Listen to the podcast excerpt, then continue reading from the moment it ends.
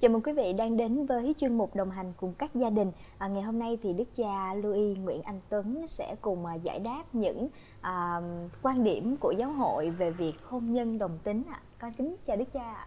Chào Khánh Hà, chào anh chị em khán thính giả. Kính thưa cha, thì có một bạn là giáo dân nhưng mà bạn thì lại có một tình yêu với một bạn nam, có nghĩa là hai bạn nam đồng giới yêu nhau. Thì bạn có gửi một câu hỏi về cho chương trình, đó là trong cái tình yêu của hai bạn, bây giờ hai bạn muốn đến với nhau, muốn sáp nhập lại với nhau trở thành một, thì hai bạn tổ chức một cái lễ cưới nhưng mà lại không vào nhà thờ để làm phép chuẩn, bởi vì trước giờ cũng chưa từng thấy những tiền lệ như vậy. Thì bạn muốn hỏi thêm về cái điều này là như thế nào, và có thể là có những cái cơ hội nào đó cho những bạn đồng tính hay không ạ? Tôi không biết câu hỏi này là giả lập hay là thực sự nó đã xảy ra ở trong thực tế. Bởi vì trong cái xã hội cộng đồng của Việt, trong nước ở Việt Nam của chúng ta cho tới giờ phút này, những chuyện đó là cực kỳ là hiếm. Và nhất là hai người đó đã có đạo rửa tội mà có cái quyết định như vậy thì quả là khó nghĩ, không biết có đúng hay không, họ có đạo hay không. Thế thì cũng vẫn trả lời cho cái câu hỏi này, bởi vì không phải ở trong nước mà nhất là ở ngoài nước, cả những người có đạo nữa, những người tin Chúa đã được rửa tội, nhưng mà bởi vì giáo lý, đức tin họ còn hời hợt nông cạn, cho nên nhiều khi họ vẫn theo xu thời, làm theo giống như mọi người khác. Thế thì hai bạn đồng giới, nam nam hoặc là nữ nữ muốn kết hôn với nhau thì có được không? Thì nhiều anh chị em đã biết rồi, đó là trong giáo hội là không có chấp nhận.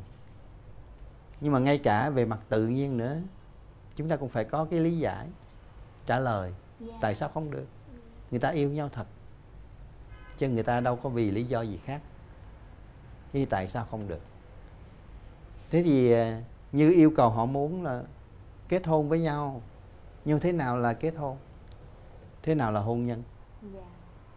Hôn nhân tức là có mục đích của nó. Cái bản chất của hôn nhân là cái gì? Là để hai người yêu thương nhau đó, họ sống, họ nâng đỡ nhau trong cái tình yêu.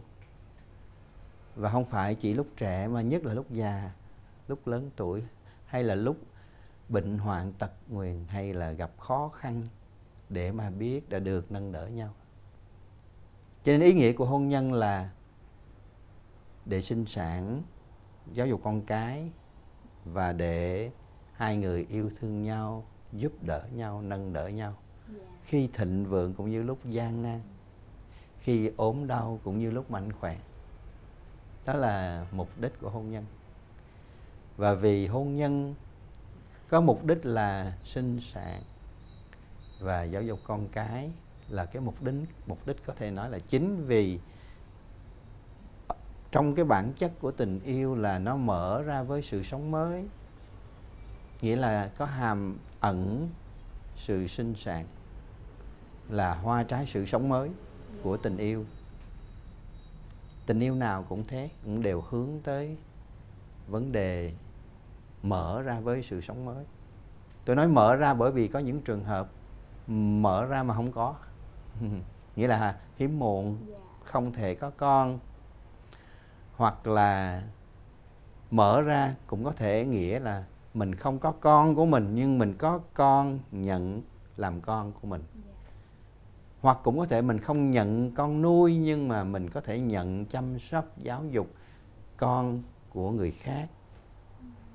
Nghĩa là ở với mình 24/24, hay là thường xuyên trong một giai đoạn tuổi thơ, tuổi nhỏ, để mình nuôi, mình dạy như là con của mình, chẳng hạn như nuôi cháu.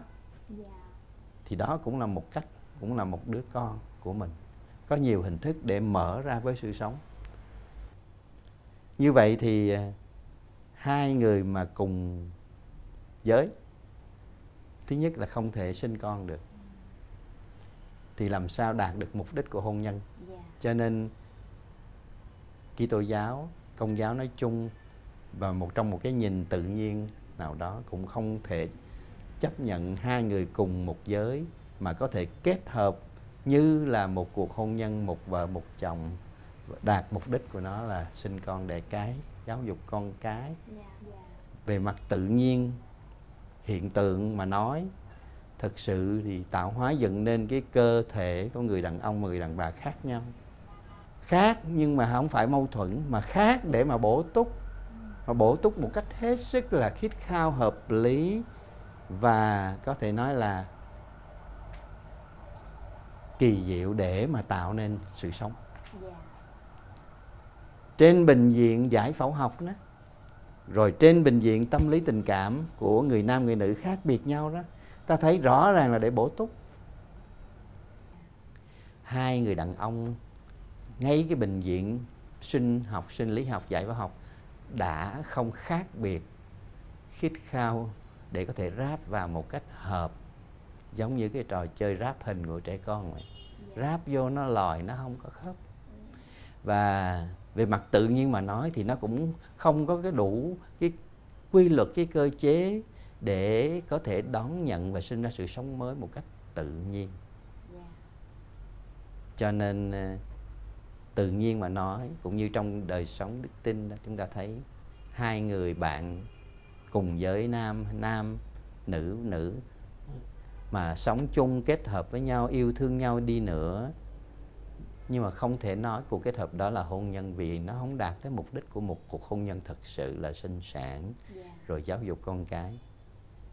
Nhưng mà có người đặt câu hỏi, không có con của mình sinh ra, mình có thể có con theo cách khác, nhận con nuôi chẳng hạn, hoặc là nhờ tới sự thụ tinh trong ống nghiệm của y khoa để có thể nó là con mình. Nhưng mà con mình đây là con của một người thôi. Bởi vì hai người đàn ông này làm sao có một người nào đó có trứng để mà làm, vẫn phải là có cái ngoại lai. Hoặc là hai người phụ nữ làm sao có tinh trùng để mà có thể kết hợp mà ra con. Cho nên nói gì thì nói, đứa con đó cũng không hoàn toàn trên bệnh viện sinh học, sinh lý học là sự kết hợp thực sự của hai cái tế bào của hai người được.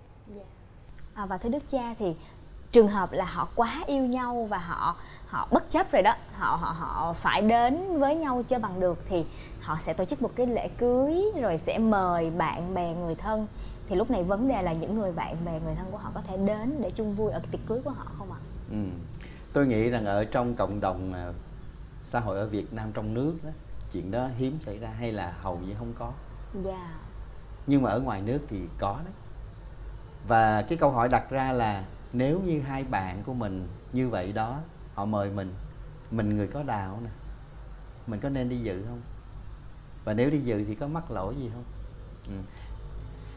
Ở trong nước hay ở ngoài nước thì đúng là không nên đi dự thật. Ngay cả trong trường hợp hai người kết hôn, một nam một nữ, mà không theo luật của giáo hội, mà họ mời mình đi ăn để mừng họ, thì đi hay không đi nó cũng là một vấn đề khiến chúng ta người có đạo phải suy nghĩ. Bởi vì đi dự mừng có nghĩa là chấp nhận cái cuộc kết hợp đó là đúng, và cũng mong muốn họ hạnh phúc trong cái cuộc kết hợp không đúng đó. Như vậy thì có mâu thuẫn không? Đấy. Cho nên nhiều người có đạo họ cũng băn khoăn, họ đặt câu hỏi như vậy. Về mặt luật mà nói thì nó tùy thuộc vào giáo phận, tùy thuộc vào từng địa phương. Mà giám mục có ra cái chế tài đối với những trường hợp tham dự những cái cuộc kết hợp không phải là hôn nhân mà trái luật đó hay không. Có giáo phận thì có ra chế tài. Ngay cả cha mẹ mà chấp nhận đứng ra tổ chức những cái hôn nhân đó cho con mình mà trái luật đó thì cũng bị chế tài. Nhưng mà chế tài như thế nào thì tùy à. Chẳng hạn như là không có được xưng tội rước lệ trong 3 tháng, trong 6 tháng hay là gì đó.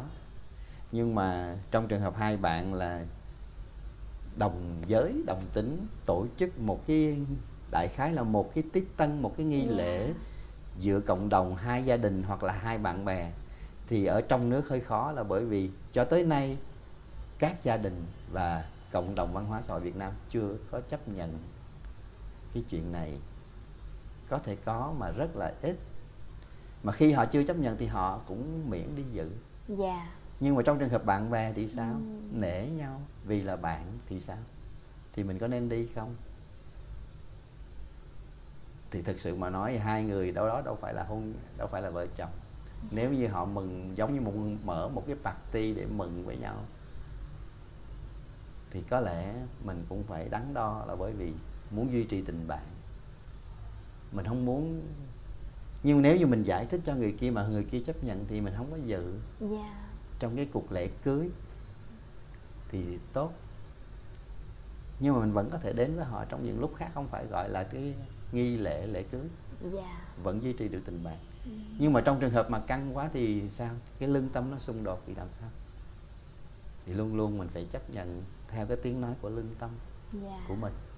Cho dẫu giáo phận hay giám mục không có ra luật cấm dự, nhưng mà dự ít nhiều nó cũng mang một cái gương không tốt. Thí dụ cho gia đình mình, cho em út, cho con cái, như là mình chấp nhận cái hiện tượng kết hôn đồng giới. Bởi vì đi dự tức là chấp nhận, mà không những chấp nhận mà còn muốn người ta hạnh phúc trong cái kết hợp đó nữa. Đó là cái băn khoăn của về mặt lương tâm của những người có đạo. Tuy nhiên cần có cái sự uyển chuyển, bởi vì vấn đề tinh thần bác ái. Bác ái không có nghĩa là mình thỏa hiệp với tội lỗi, nhưng mà nó còn tùy cái trường hợp và cái cơ hội. Để rồi mình mong người ta một ngày nào đó sẽ nhận ra được chân lý, để nhận ra được Chúa, để họ sống một cái tình yêu thực sự cao vời hơn, siêu thoát hơn, chứ không phải là chuyện tình ái, cảm xúc mà thôi. Dạ, rất là cảm ơn Đức Cha đã dành thời gian với chuyên mục Đồng Hành Cùng Các Gia Đình để cho chúng con những cái nhìn rất là sâu sắc. Từ đó với mỗi cái lựa chọn trong đời sống của người Kitô hữu thì sẽ có cái nhìn sâu sắc hơn để lựa chọn nó đúng đắn hơn ạ. Cảm ơn MC cũng như cảm ơn anh chị em đã nghe, và đặc biệt cảm ơn cái người đặt cái câu hỏi này. Đó là một cái cơ hội để cho nhiều người cũng giải đáp được cái thắc mắc của mình. Dạ, cảm ơn Đức Cha. Và thưa quý vị, nếu như quý vị có những câu hỏi thì có thể tiếp tục gửi về cho chúng tôi để có thể là chuyển những câu hỏi này tới Đức Cha Louis Nguyễn Anh Tuấn, để nhờ Đức Cha có thể có những cái chia sẻ nhiều hơn nữa về nhiều vấn đề khác mà các Kitô hữu đang quan tâm. Một lần nữa xin cảm ơn quý vị đã đồng hành cùng với chuyên mục Đồng Hành Cùng Các Gia Đình.